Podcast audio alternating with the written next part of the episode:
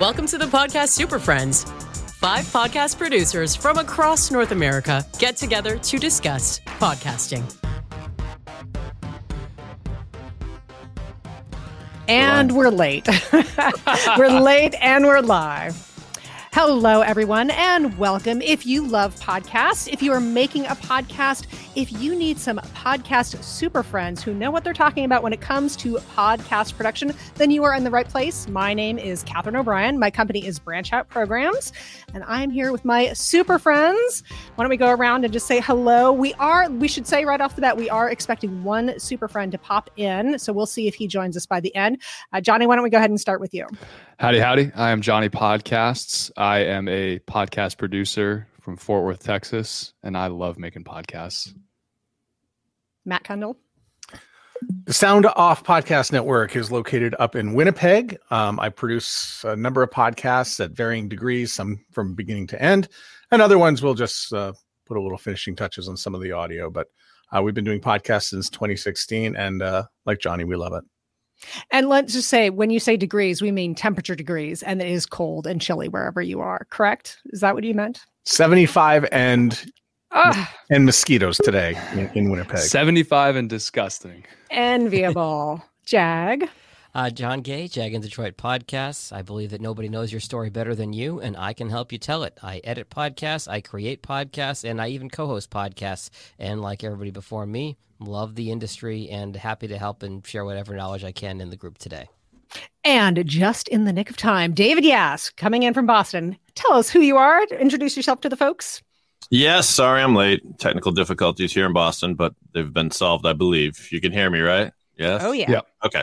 David Yas, pod617.com, the Boston Podcast Network, producing podcasts and talking nonsense on the microphone like the rest of us.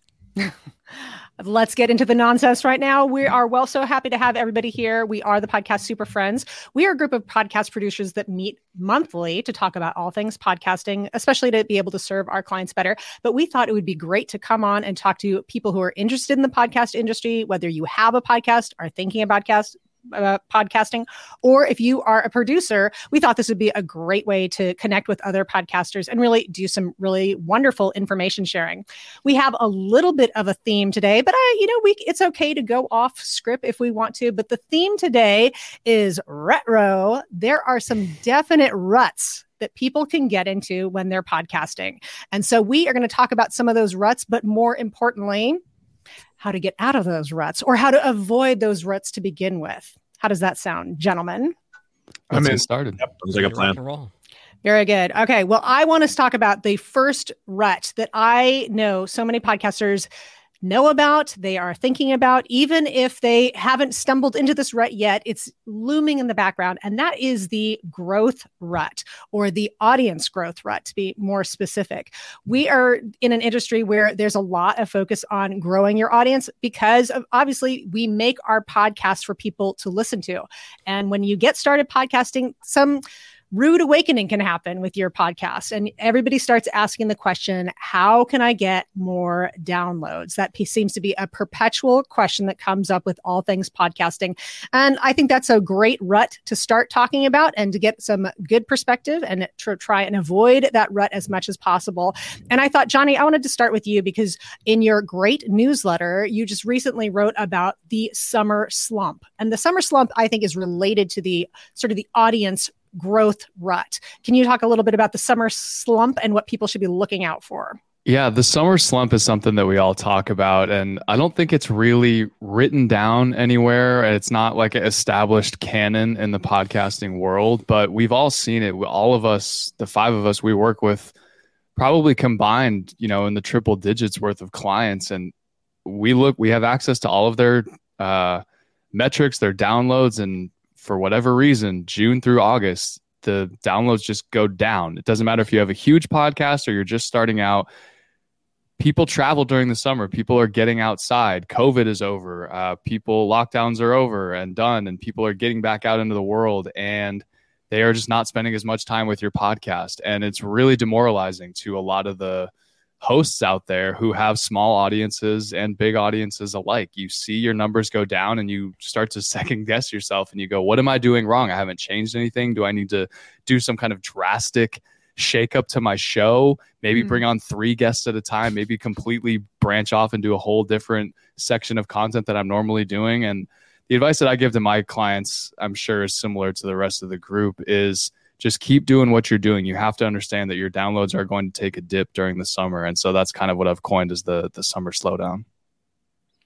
Yeah, I think that's this is a good reminder too. Is that when you are like a super fan of podcasts, like most of us here are, our habits don't necessarily reflect the audience habits. So, for example, the, I often find that I'm doing things that are counterintuitive to what the general podcast listening audience is doing. So, for example, for me, when I'm traveling, that's when I'm listening to podcasts more. That's when I'm trying to discover new podcasts that I don't have in my the rest of my regular repertoire. And you know, I find myself listening to more and more podcasts over the summer, but that's not what everybody else is doing, right? So it's like I can't think of look at the what's happening in podcast listening um, and think like, oh, well, I'm listening to a lot of podcasts, so everybody else must be doing it too. You know, does that make sense? So it's like the summer slump is a real thing, even if that doesn't reflect. There's a lot of sort of counterintuitive uh, nature with some of these things that happen.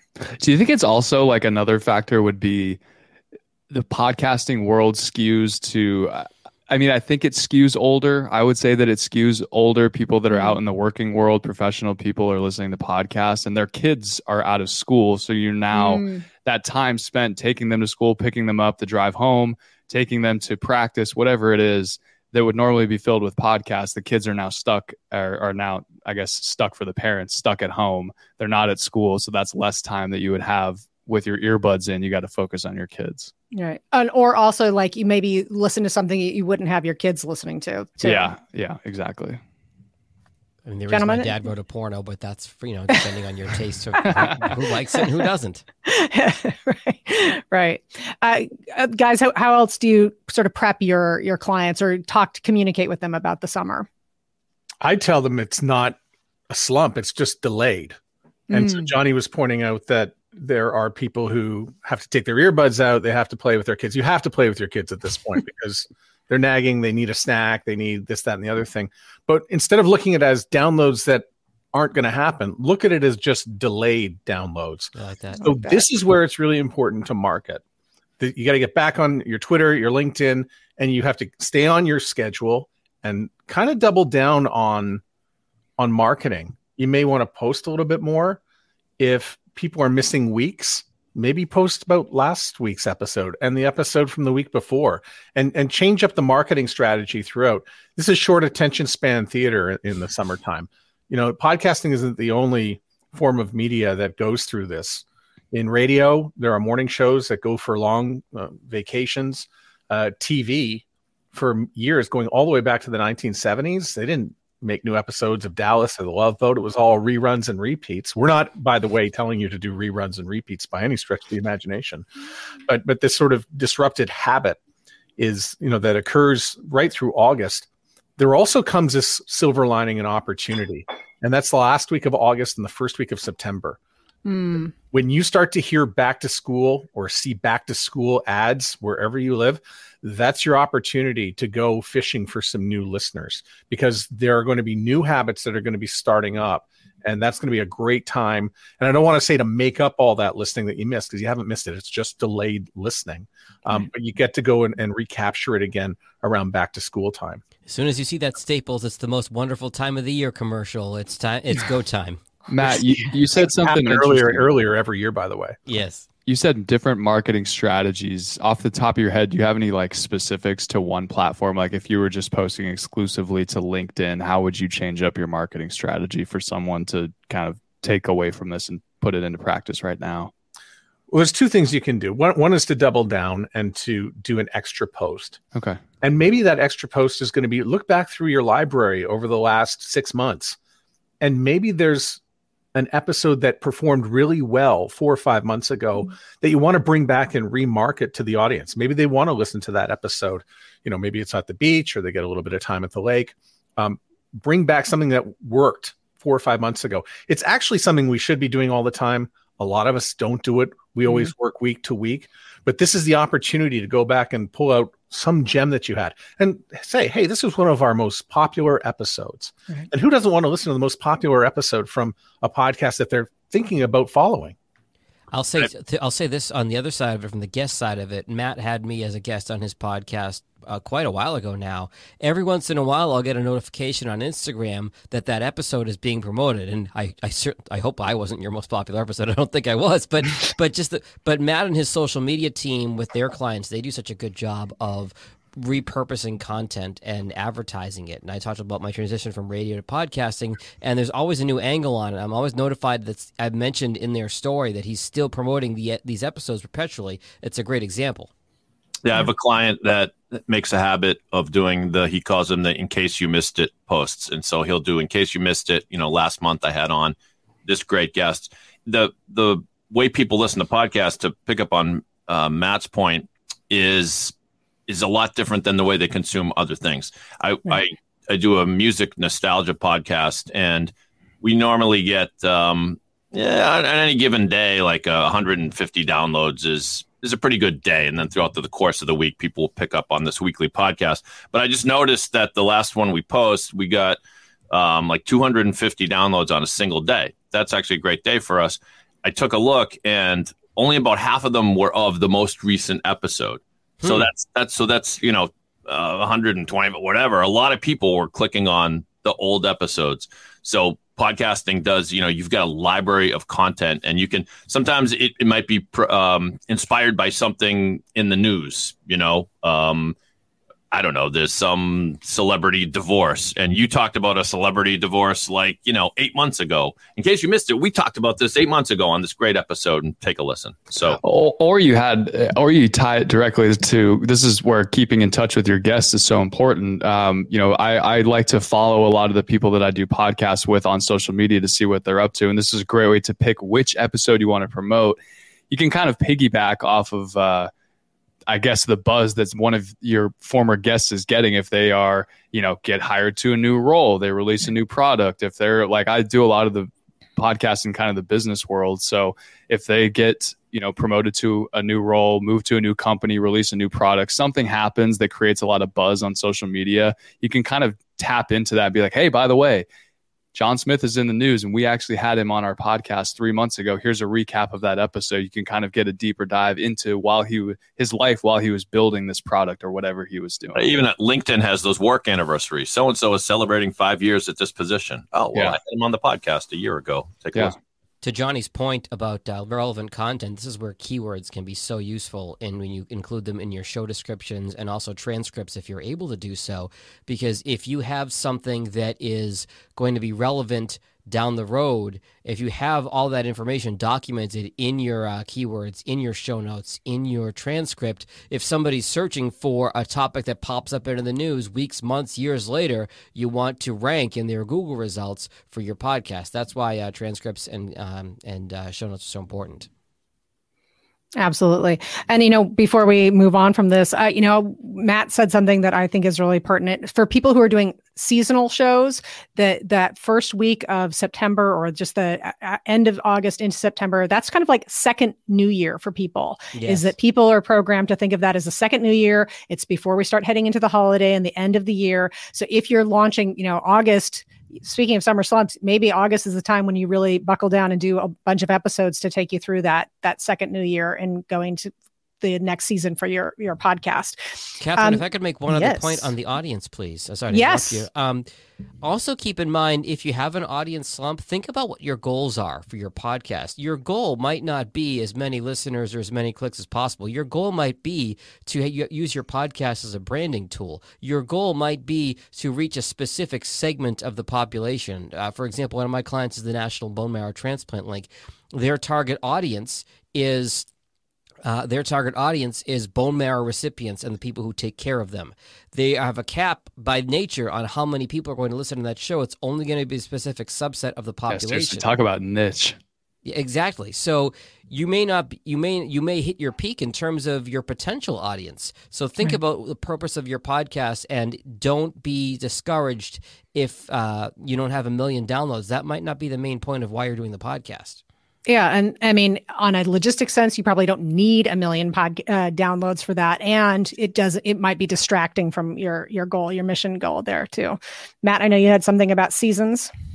Yeah, if you do take the summer off for your podcast, that's fine. But can you let people know that you've taken the summer off for your podcast? So maybe yeah. you want to leave a message in the RSS feed saying, "Okay, we're going to be back last week of August, first week of September with brand new episodes." That way you can set a date. You can also leave it in the description field. Just something you might want to do if you're going to be, um, you know, taking that time off. And really, any break, anytime you have to take a break, and use the RSS feed. By the way, if you, if you put it in there, you, you don't have to keep it up there for too long. It can just be for uh, one or two weeks, and then when you release your new episode come uh, end of summer, um, you can remove it. Can we play that scenario out for a second, Catherine? Just of of, ta- yes. of, that idea of taking a break. So we're talking about this this growth rut, and maybe the best mm-hmm. way to get yourself out of that rut is to just take a break. So what do we do when we take the break from the podcast? You're not necessarily putting episodes out. Maybe you've batch recorded some episodes, so now you've got a, you know a six or seven week lead time of episodes that are still going out. But you personally, as the host, you're not recording anything.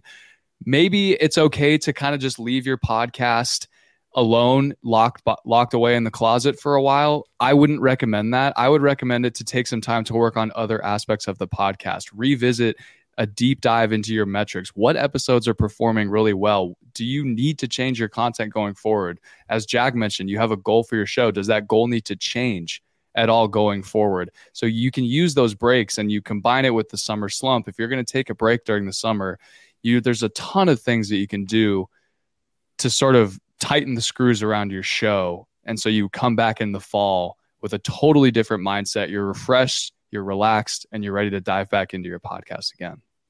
That is an amazing teaser for our next segment. But before we get there, hold on to that, what Johnny was just saying. I do want to just close the audience rut part, just by, think by reminding people that one of the things that we all preach the all the super friends here is that podcasting is a long-term proposition. We all should be looking at podcasting as a long haul or the long game. I'd love to hear some of your thoughts about that before we move on because the short term i don't think people people are going to get a little bit uh, dissatisfied or a little bit demoralized if they're trying to come in and having instant growth when they are come, launching their podcast. So let's give a, a little encouragement for people about that long term game with podcasting before we move on to another rut. Matt, I know you have a lot of thoughts on this particular topic. Yeah, so I actually had a, a, conversation with somebody today, and they were 27 episodes in on a on a podcast, and they were like, "Well, how how do I make money? How do I start doing that?" And I'm like, "Well, it's three years to build an audience. Um, and listen, the episodes are great, the show is great, but you've got to give this thing some significant time in order to to really uh, build it up. And it wasn't really the fact that he's got 27 episodes; it's it's he's been doing it, um, I think, for just a handful of months. And it really does take a, a long time to, to you know to build it up, and also you know it's expectations. But you know, there's you're going to need more than one way to make money. There's very, very few people in podcasting who are making it solely from advertising money. So I think you need to think about building the audience first. So, do you have a newsletter? Do you have a website? Do you have all the tools necessary to uh, to really be increasing that audience? And so, when you take that step back, uh, I think it's good time to take stock about what your marketing um, tools are. And you know, are you using Instagram? Are you doing Instagram well? Should you do TikTok? But these are all questions you need to ask yourself. But you know, in the end, it's really audience building, and it's yeah. brick by brick. And David, I know you are really great Catherine, at kind of muted. I, I am not no, muted. No. How no. dare you, sir? Do not stifle my voice. Uh, David, I know that you have some really great, I, you always are great at conveying to, especially to clients about this sort of the long-term game, uh, thinking about their podcast. What are some yeah. of your best words of wisdom? Um, Matt stole them all. So I'm, I'm, out, I'm out. I'm flat. No, that's not. Right, so, I mean, just again, picking up on what Matt said, it, it's a good time to take stock. If there's nothing wrong with taking the whole summer off. There's nothing wrong with taking four weeks off, but it's a great chance to stop and then really plan for what you're going to do when you return. And you know, change is is necessary, I think, to keep yourself motivated, to keep your listeners coming back. And you don't want to change pardon me, the vision of the show or the necessarily the the angle of the show. But there are so many different things you can do. You can say, you know, next next time we're going to change. You know, I mean, pick maybe three things. Three things. We're going to do a new intro to the show. The first five minutes is going to be more compelling. It's going to bring. We're going to get people to the guest quicker. We're going to do a segment of icebreaker questions that we've never done. You come up with a clever package for that or whatever. And then maybe we're going to market it a different way. We're going to go to every episode. We're going to have, you know, two posts on LinkedIn during the course of the week highlighting this episode with, you know, this video promo or something. So pick a couple things that you're going to change that will, you know, continue to engage your listeners, but also make it sort of more enjoyable for you because you got into it to be successful. But if you're not enjoying it anymore, then you know your your listeners can get burned out. You can get burned out too. Yeah.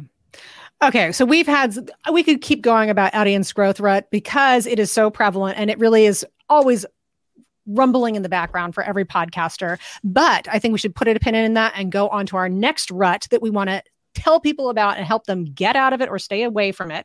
And that is the content rut. Now, David and Johnny have both sort of gave us a little scintillating teaser for that topic. And that let me describe first what the content rut is.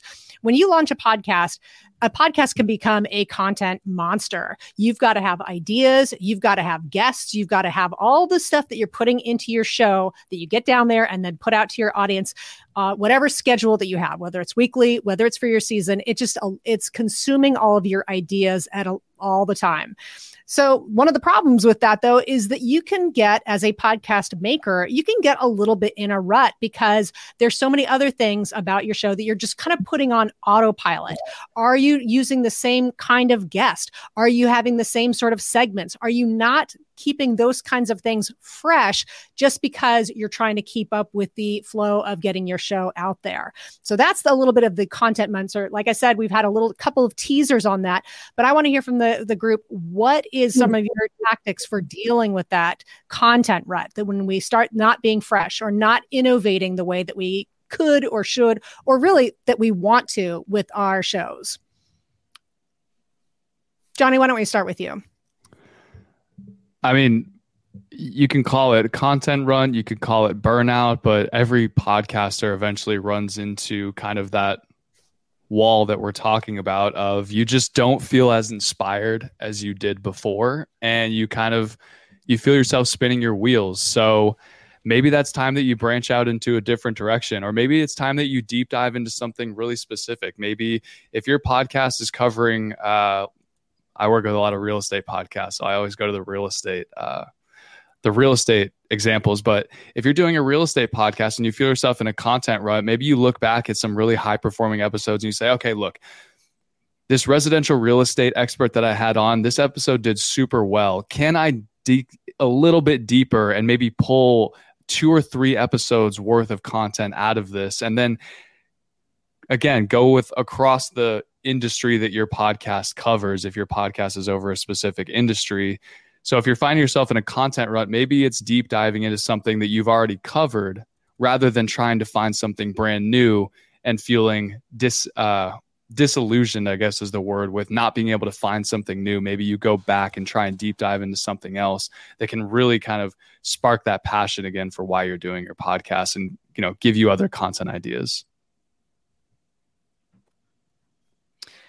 And maybe like let's uh, I'm going to throw out this question here too, just to maybe hone us in a little bit uh, for the discussion purposes, and that is, how do you guys judge what is working? What is go- how do you how do you assess what's going well or what's working for the podcast that you work on? I always go with reaction, and I always look at the downloads and go, "Oh, well, that got a lot of reaction." Mm. But then I go somewhere and I meet people, you know, my audience, and they say, "Oh, well, this was the episode I liked," and I that got hardly any downloads. So you don't you don't really know necessarily from the downloads if you got reaction um, from that in, in particular. This is really about listening to your audience. And do you have ways to listen to your audience and interact with them? Uh, because they're going to give you feedback. I don't want to give everybody a job and say, well, you know, a survey is a great way to do it. But mm-hmm. interacting with people on social media and asking about episodes, and sometimes just you know slipping into their DMs when and, and when they, you know, reply to your post and just say, what do you want to, who do you want to hear on the show yeah what do you want to hear more of yeah what, what, what do you enjoy and just asking that question because they would love to to give that back to you. But so often we're so hell bent on just getting stuff out there and giving a show. We don't really take the time to say, "Well, you're the listener. What would you like to hear?" It's really about having that two way conversation. I have a client that uh, just, I think she just had two, 350,000 downloads total for her show. And she sends out an annual survey every December when things start to slow down around the holidays. And she gives away, I think it's a $50 Amazon gift card to a randomly to a person who filled out the survey. So there's a little bit of a carrot there, and that 50 bucks for her is money well invested to get uh, the feedback on her show. What would you like to hear more of? What would you like to hear less of? Are there any shows you didn't particularly like? Are there shows you did particularly like? What are we missing? What um, what topics would you like covered? Just like Matt was saying, all those types of topics getting that feedback not only is valuable to you in terms of the currency of the data, but also it shows your audience that you care and you're listening to them and you're not sort of screaming into the void and making it a one way conversation. It's a two way conversation to get that feedback. And you don't have to do a formal listener survey like, um, I mean, it, that does feel like kind of a chore. Not to mention that I don't know about you, but I have to really love a podcast for me to respond and go, I'm going to do this listener survey. However, you can do things like if you're active on Facebook, for example, I mentioned this music podcast we did. We have an upcoming episode on the the best cowbell songs in rock and roll history, right? There's more than one. I would like more more cowbell, so, whatever yes, it is. There's, there's, right. There's more than just Fear the Reaper, uh, Jag. So, um, but if, if I post that on Facebook, just a question saying, "Hey, we here at the podcast are wondering what's your favorite song that has a cowbell. I guarantee you we'll get at least half a dozen. And some of them may be people that don't even listen to the show. But so what? Now mm-hmm. on the show, you can say you can you can give a shout out to six in, in addition to kind of getting your reader feed uh, listener feedback as to what you should be talking about you can shout out, you know, those five people. And we just, it's like, hey, real quick, before we get to our list of the top cowbell songs, we have to point out, you know, Christine chimed in and she said this. And, you know, Catherine chimed in and she said this. And then you can tag them when you post the podcast. Now you've got six people who are so excited to have been mentioned in your podcast. And it's, that's a great way of keeping listener engagement up. I'm not sure if anybody on the call is um, on a does the Peloton bike at all or does Peloton classes, but in the Peloton, that was so 2020, Jag. I know, but in in the Peloton classes, if you take them live, they will shout you out if it's your birthday. They will shout you out if you've hit a milestone, if it's your hundredth, second, two hundredth, or seven hundredth ride, and people really enjoy that. Just like uh, yeah. to the old radio days of you know giving the shout out on the radio people like that stuff. Don't be afraid to Absolutely. do that. And people really, oh, my, my favorite podcast mentioned me on the podcast. And maybe that means, hey, they're sharing with their friends. Check out this podcast. He mentioned me. I mean, some people won't even notice. Other people will write long emails thanking you. Oh, that was so nice for you to do that. And mm. meanwhile, it was it was uh, 30 seconds of your time to do that. So Sorry, so, John. Catherine, is the consensus that we're getting on this content rut one of the biggest takeaways from this section is don't be don't like don't put all this unnecessary pressure on yourself that you now have to because you're the host and the the founder i guess of this podcast you now have to come up with all the ideas to get yourself out of this content right you should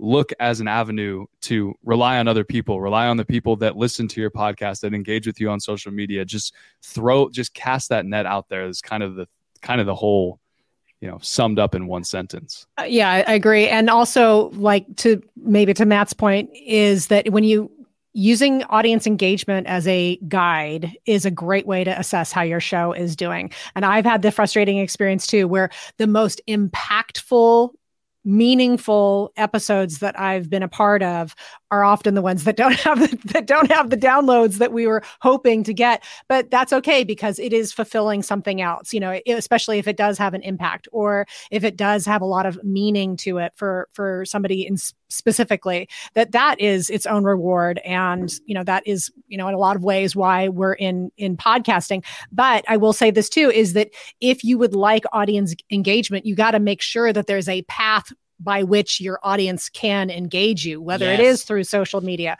whether it is through having your email address on the show notes. How, tell them how to find you. Tell them how you would like them to engage, and then respond that way in kind. And, and do that at the end of the podcast, not at the beginning, because if it's a business transaction, if you come on the podcast and someone's listening to you who doesn't know you from Adam, and you start saying, "Here's my social media, here's my email, here's my phone number, here's my website," what as a listener, why would I bother? I don't know you. You haven't given me anything of value value. If you give me good content for a half hour, 45 minutes, however long it is, you then have the license to say, hey, if you enjoyed the content and want to reach out and connect with me, here's how to do it. Don't ask for something before you give your audience something.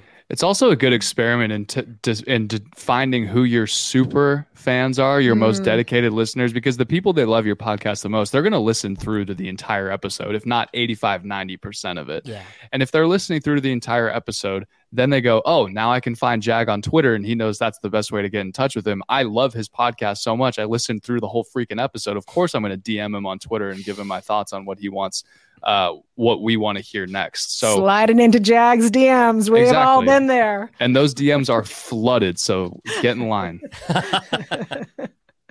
no, um, the pod- podcaster Adam Carolla, the comedian, I'm a fan of the way he puts his show together. At the very end of his show, the last thing you hear is some callback to something somebody said during the course of the podcast. It's usually something that's taken out of context, and it's usually very funny, whatever it is. I stole that idea for a couple of podcasts I do. It's a nice kind of dirty trick to let let make the listener stick around to the end, like you said, Jag, and the, your real listeners will get that. Will stick around and, and you know have some reaction to whatever you put at the end. Set that expectation, yeah. And uh, you know, even uh, Ira Glass from This American Life, I've heard him say that that's one he believes that that's a big part of their show getting people to listen all the way to the end is because they always have some sort of like funny out of context almost like a blooper right there at the end yeah almost like an easter egg like you want yeah. to stick around to hear that's a that better word easter egg yeah. yeah. yeah okay and i'm just going to put a vote because i love to check show notes i think i'm the only person in the united states who checks show notes for links to things that i want but i like to have a way to i can get their their social media or to email them or contact them that there through well, let me ask notes. you this as a podcast podcaster, yeah. even if you are in the minority, Catherine, would you rather someone not click your show notes or someone click your show notes looking for something that isn't there? Absolutely, always put all your links in the show notes. I agree. Thank you for just yeah, if, even if it's just my benefit or for everybody else, Johnny. People are people are doing stuff while they're listening to your show. They're driving. They're at the gym. They're doing house chore. I mean, scrolling no one's phone. scrolling on their phone. No one like as I hear DM me on Twitter at Jag in Detroit what do I, I got to write this down? I'm not going to remember that. There's so many different things going on. Oh, I could just scroll right to the show notes, DM me on Twitter. Boom, there it is. Click. Here's my feedback for the show. It's amazing. Don't change anything. And it really is in the show notes, to your point, Johnny, a valuable resource. If you have a visual for somebody in the podcast and you're trying to explain something that doesn't just come across well in only audio, hey, there's a graph of this on this website, or hey, I explained this in detail on my website. If you want more information, the link is right there in the show notes. I, I work with a lot of financial advisors. Sometimes they talk about facts and figures, something you could not follow an audio only listening in a car. But hey, you want to see what this graph looks like? Links in the show notes for you to check out, you know, when you're not driving. And that can get super creative. I remember doing one episode where uh, the host was describing what's called a, the barbell theory in real estate. The barbell meaning one end of the barbell is this cluster of uh, very active neighborhoods, and then other really active neighborhoods on the other side of town. What's that main street in the middle? And even as I'm describing it with my hands and the people listening, you can't figure that out. So I went into Google Maps I found the neighborhoods that he was talking about, and I was actually able to draw a barbell in Google Maps, uh, connect the barbell together, save it as a link, and put that link in the show notes. Oh wow! I have no idea if anybody ever looked for that, but the you know the one person that was like, "What the hell is he talking about?" finds it in the show notes and clicks that. There's so many things that you can do adding that visual component to it. Hi, I'm Steve Yerko. And I'm Tara Sands. Now available from Maji Media is our new podcast, 4Kids Flashback. 4Kids is the company who brought you the English dub of Pokemon in the late 90s and so many other shows like Yu Gi Oh!, Shaman King, Teenage Mutant Ninja Turtles, Kirby, the infamous One Piece dub, and so many more. We'll be talking to the people who worked at 4Kids actors, directors, writers, editors, producers, engineers. You get the point. And hopefully get the answers to questions both you and I have about the company. I actually worked there as a voice actor on some of the shows. And I was a kid watching the shows and remember way more than Tara does. And thank God for that. Steve is actually a professional storyboard artist, which gives some really unique insights into anime and animation. Subscribe today wherever you get your podcasts. That's the number four Kids Flashback. Have you ever thought, I'd love to have a podcast just like this one? Well, I can help. My name is Matt Cundill, and everyone at my company, the Sound Off Podcast Network, had a hand in making this show. Whether it was about the sound, the discoverability, or that you're just enjoying the show, we are all about the detail. If you think you have a podcast in you, reach out to me via email, matt at soundoff.network, or check out the website and become one of the great podcasts we work with at soundoff.network. Hello, I'm Wendy Mesley. There you are. A lot of people have wondered what happened to you. I could say the same about you, Maureen Holloway. Well, here we are, a few years after we left our previous jobs. We've been busy. We have a podcast. I know you're thinking who doesn't, but ours is really good. It's called Women of Ill Repute. We don't just talk to women, though, just the most interesting people you'd ever want to meet artists, musicians, comedians, doctors, activists, convicts, writers, sex workers. Drop some names Jann Arden, Pamela Anderson, Bruce Cockburn, Samantha Irby, Louise Penny, Marilyn Denis, Colin Mochrie. We laugh, we cry, sometimes we argue. Come and find us. Our website is womenofillrepute.com. Or try Apple, Spotify, and all the podcast places. So now you know what happened to us Women of Ill Repute. The podcast Super Friends. Matt, I want to draw you back into this conversation here. And you, one of the things I notice about some of the shows that you work on, especially including your own show, the Sound Off uh, Is that you are great about experimenting with different formats. So, like with Sound Off, you've got a narrative part portion as well as interview portion. Can you give us anybody any tips on keeping the format fresh in in the podcast? Yeah, so that comes back to the writing. So most of the episodes are interview and a little bit of narration, but sometimes I think people really like lots of narration. So maybe instead of I'll just, you know, divide an interview into two. Here's A, here's B, here's C. That's very cookie cutter. And I've been doing that a lot. And I guess what I see the downloads sort of inching down a little bit and a little bit less engagement. It comes back to writing. And so maybe I should be writing more mm. and really telling people's stories. So I've got um, an interview coming up with Ariel Nissenblatt. Well, she's got a big backstory, and maybe I should be narrating into that maybe four or five times instead of normally just twice. So that's a way just to keep re-engaging the audience and giving little tidbits. So if something isn't working, whether it's on the radio or in podcast or any form of audio, or it really co- does come down to your writing. So how can you write into the show to engage the listener a, a, little deeper. And that's something that takes a little more time. And as I was thinking about it today, I'm like, yeah, I'm going to have to, you know, pick up my writing and create and produce just a little bit tighter and for shorter segments during the podcast. On the rare occasions where I've tried that, Matt, I, I've the reason why I don't do it is probably because um, we all can be lazy, and it's like you get done with the interview and you're like, oh, now I got to go back and write all these, these little vignettes the times I've done them well is go back. Um, it helps, I think, to transcribe the podcast mm-hmm. and then find three spots where you can just go in and sort of preview what's coming up next. And maybe it's as simple as just talking into your microphone and just just almost extemporaneously. That way, it doesn't become such a chore in your brain. Like I got to write this and edit it and everything. Um, that might accomplish it. So, but I, I am to try that more often, Matt. I think it's great. Um, Alec Baldwin's pod, podcast I don't know if he does it anymore. We all know he's uh, you know kind of taking a break from things. But um, he he would his was really simple, but he would say you know, but but it would bring you in. It'd be like Jerry Seinfeld started as a young man who got cut from his little league team, and then he and and it sort of brings you in. It's like, oh, now I'm excited to hear what's what's coming next. You're and almost, there's kind of sorry, go ahead, Jag you're almost taking your audience by the hand and leading them through the interview as a sort of a trusted guide. You're their interview Sherpa, if you will. and in terms of uh, what David said about it being, you know, you kind of dread, oh God, I just finished that interview. Now I got to go back. And the more that you do that type of podcast, and I'm sure Matt has gotten to the point to where he'll be listening to what the guest is saying and mentally take a note or physically take a note to save time this is where I'm going to jump in and drop some commentary because we're about to transition to the next segment. As you get more experience and more comfortable behind the microphone, you kind of just pick up on those things and it just becomes a skill that you develop over time. Or just have a, pad, a pad and paper right next to you 25 minutes, 22 seconds, plus sign. That's where you know you're going to go back in and drop something in. So you can make it a lot easier on yourself. So don't, you know, don't look at that of, you know, podcasters out there if you're dreading sort of this giant brick wall of, oh my God, I got to add something else into just interviewing this person. You can make it you know life easier for yourself by doing those things. Quick side note: if any of our audience uses the Rodecaster Pro to record their podcast, there is a little flag button on the display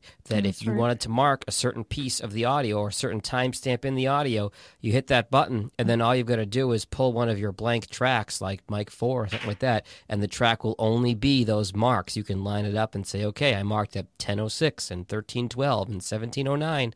And that that's an easy cheat way to do it if you have a Rodecaster Pro. Is that a good transition into tech? Uh, yes. Well, although it is, let's let's use that as another scintillating. Uh, preview teaser. of what's to come a teaser if you would because i do want to ask one question before because we were talking about the content rut getting out of it i want to ask you guys about taking risks with your podcast because risks sometimes can feel what's the word risky and you don't want to do things that alienate your audience or that audience hates necessarily but you it's r- taking risks maybe trying things that are new are a way to keep things fresh but like I said, you don't want to do anything where you turn off your audience. So I want to just hear some thoughts from everybody about risk taking, um, how they approach it with their own shows, how they approach it with their clients. Is that even a part of the conversation? I think so. I, I think risk taking goes hand in hand with changing things up in a creative way. It's going to keep you motivated, and it's and it's you stand to you stand to upset some listeners because listeners will like the format of your show, and it's like that "Who moved my cheese?" phenomenon. However, I'll give you a quick example of uh, a risk that one of uh, my podcasters is about to embark on. He he. Uh, so Evan Shine is a divorce lawyer who I produce a show for him called Shine On, and typically he interviews people in the divorce industry, whether it be mediators or therapists or people that have something to do with divorce. But it you know it must wear on him a little bit because he's kind of it's not that he's exhausted everyone in the industry, but you know over and over again, and so he had a. a an expert on that had written a book about friendship. It was all about friendship and, and how friendships are more important now than ever. And he said to me, um, "How about as a compliment to that episode, um, I actually get some of my friends to be on the show." It sounds like a simple idea, but I was like, "It's a great idea. Get like two two people, and maybe the three of you have been friends since college or high school, whatever it is." So that's I would label that as a risk. He usually has mm. professionals on. He's trying something completely different. Just so why not? I mean, Is why the not? concept? What's it like being friends with a divorce lawyer? yeah, exactly. Evan, we know where the we know where the skeletons are, and you're making a huge mistake. But but you'll be surprised. Your your listeners will sometimes will love that kind of stuff. You know, if I've always I haven't done this yet, but I've always wanted to have like my dad on the show for mm-hmm. Father's Day just talk to my dad. Like I think people would really dig that. Maybe I don't know, but but those those are the kind of risks. Think of a completely different kind of guest that you would never have on the show, and just invite him on and see what happens. I think it's important to have in mind what the point of your show is, what the core mission of your show is. In terms of taking a risk, you can certainly play with the stuff on the periphery. You can play with, you know, having a, a, guest that might not be part of your typical canon of guests. You might have, uh, you might try something, you know, new intro, new outro, new segment, things like that. But try to remember what your selling point is, what your hook point is that's getting people to listen to your podcast. And for me, I would say the risk factor, risk reward. You know, yeah. you do, you you can take a chance on something, but as long as it's not going to get you away from the core of what you're doing in the podcast, that's my litmus test. That's a great point. Yeah, the risk uh, implies the idea that it's going to have a payoff. So that's really that's really good. Any other risky comments before we move on? We teased it just a moment ago. We are going to move into a tech rut, and I want to want to share a quick story about what this was really the inspiration for this rut focused live stream today. And it was that, you know, I use Zoom as we're all Zoomers now that we are eh, post pandemic and we all use Zoom all the time. And Zoom started saying, Hey, we've got all these amazing features. We've done a whole new upgrade to our dashboard, and we would love you to, to take you on a tour of the, all these new features. And I was like, that sounds fabulous. Not this second because I in 2 minutes I'm supposed to be at this Zoom meeting. So I just I got to say no right now, but I'm sure I'll get back to it. Okay, well they have offered this tour of the new dashboard to Zoom 387 times and 387 times I have clicked not right now, but please remind me later. And I just kind of felt a little convicted about the tech rut. And I know it's not just Zoom, this happens for other things too.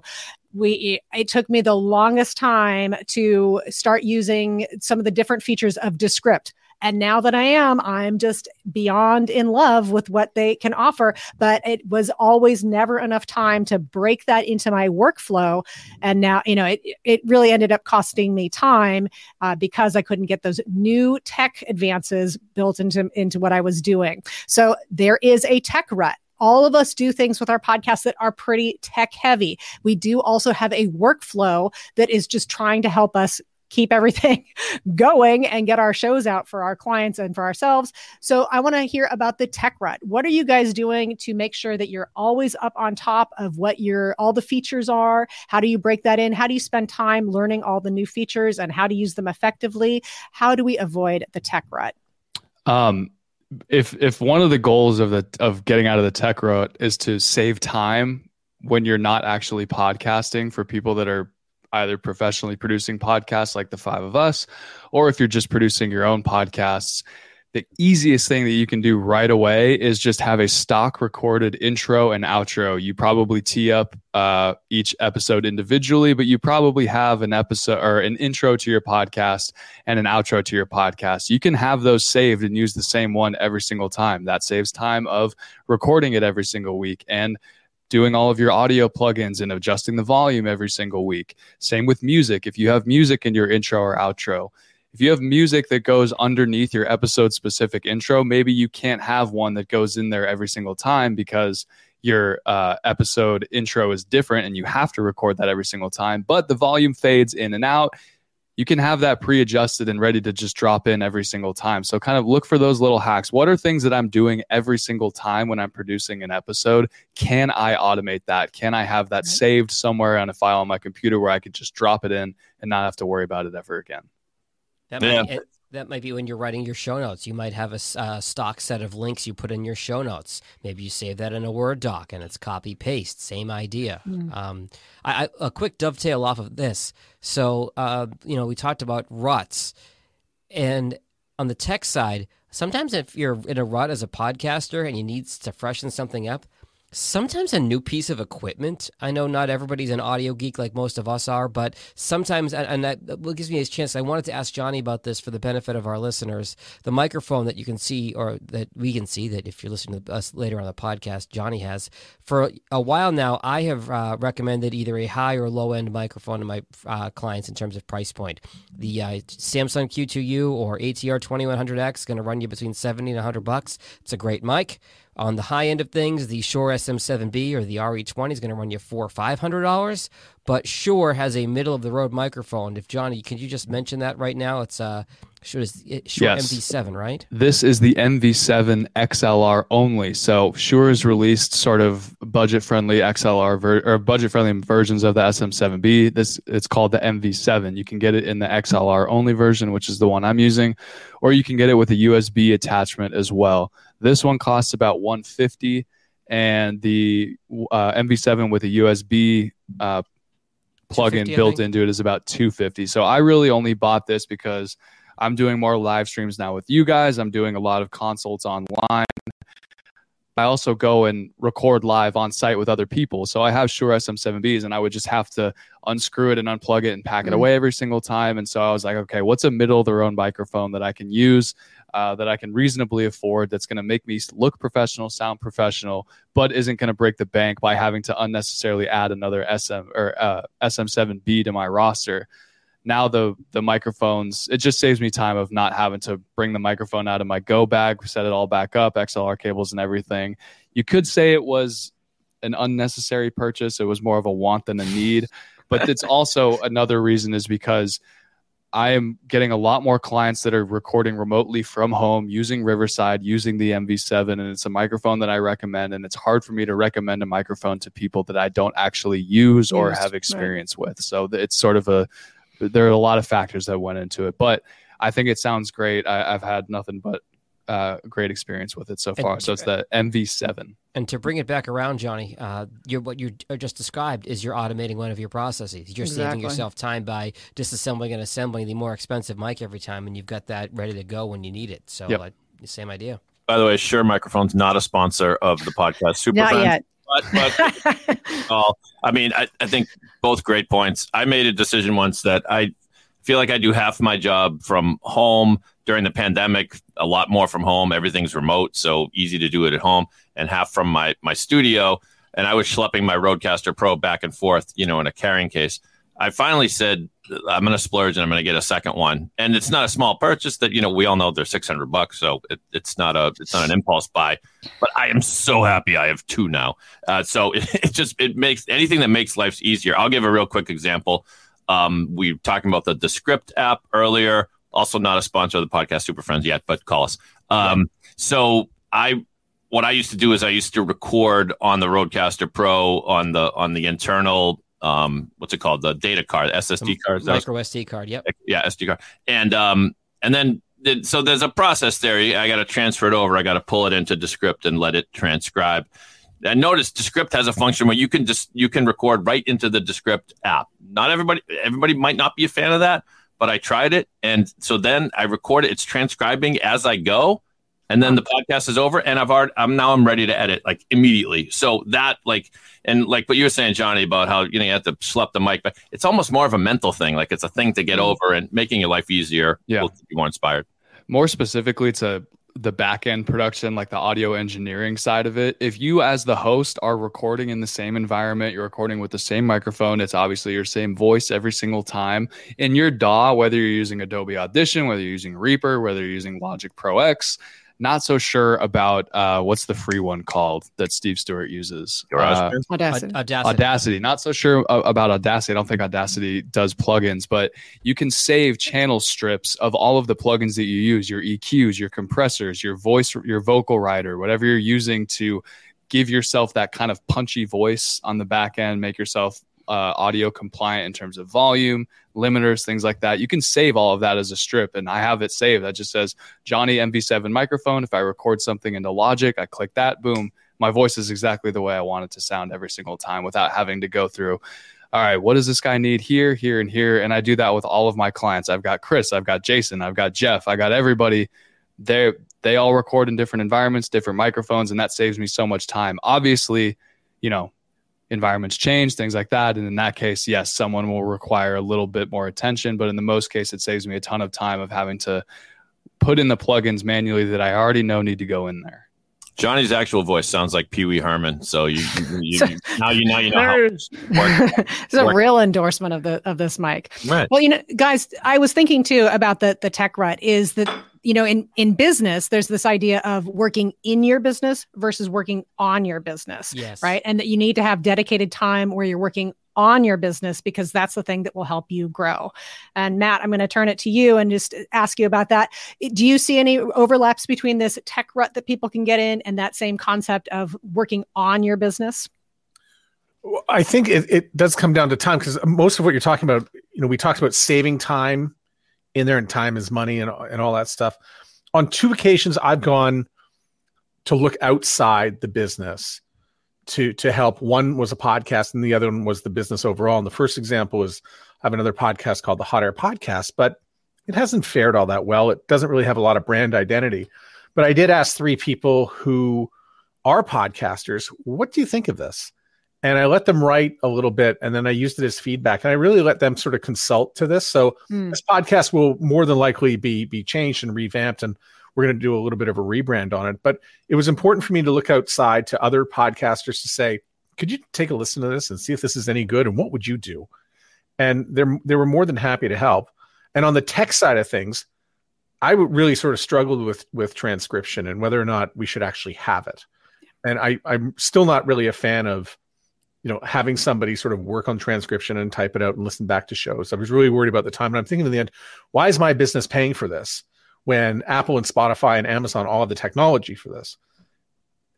All that set aside, you know, I did ask uh, Rob Greenlee and, and James Cridland. Actually, I tweeted that them in the middle of podcast movement, and they did reply on Twitter. But they came back with some really good ideas about what I could do to include that in my business. So my advice is just reach out. You know, mm-hmm. find other people who are maybe podcasters or doing what you do or like-minded in your business, and and ask them, and and you know be constructive with the feedback and find a way to bring it in. And as a result i never thought i'd have transcription on any of these podcasts but here we are. Not only do we have transcription but we have a sponsor podan.io who will transcribe this episode and other ones Excellent.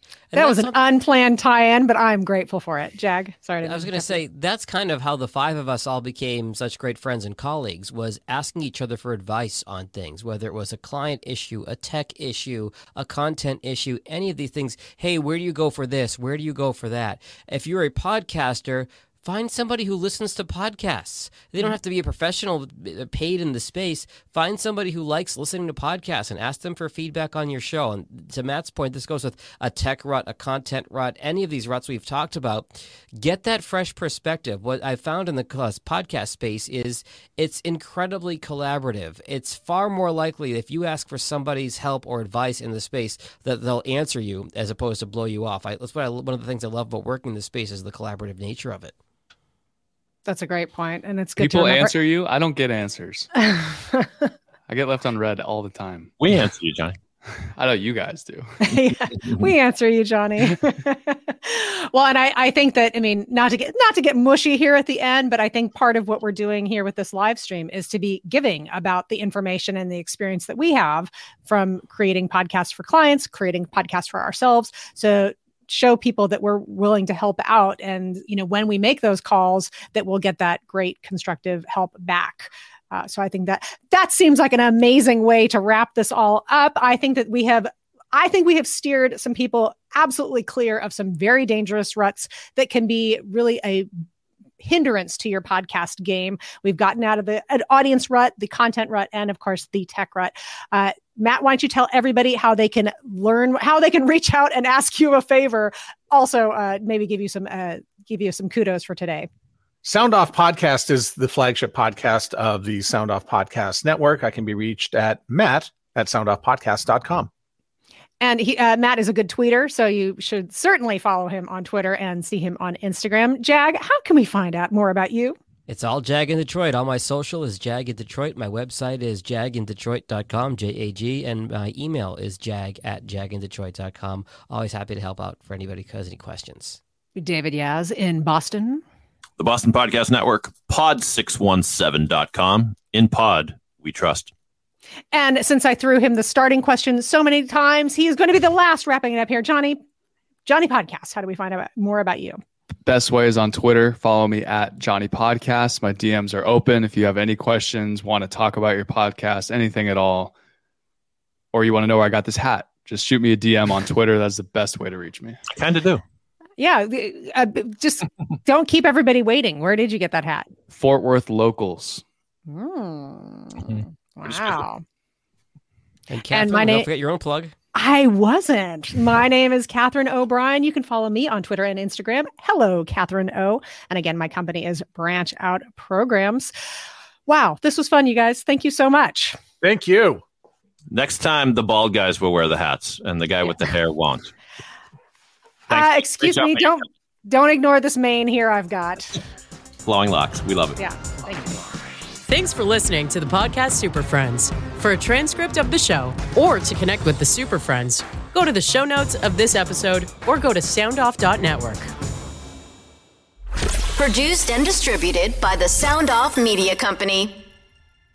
I'm Jeff Woods, and I'm shining a light on music and the rock stars who make it. He just was one of those people, he, he stood out. He was a magic guy. He really was a magic guy. All, we all have faults. He had the same amount of faults as we all have. This was before Led Zeppelin. Robert was full on. I mean, he was Led Zeppelin without the band behind him. He had the hair, the jeans, the whole thing, you know, and he was amazing. The Records and Rockstars podcast, heard around the world and yours to hear wherever you get podcasts. All the episodes from JeffWoodsRadio.com. Hi, I'm Mercedes Nicoll, four time Winter Olympian and host of Dropping In, a podcast with Mercedes. This is a podcast where I interview a bunch of different people. I get the good, the bad, and the ugly, as well as I share my stories along the way. Now you can drop in at droppingin.com or subscribe on Apple, Spotify, and YouTube. I'll see you soon.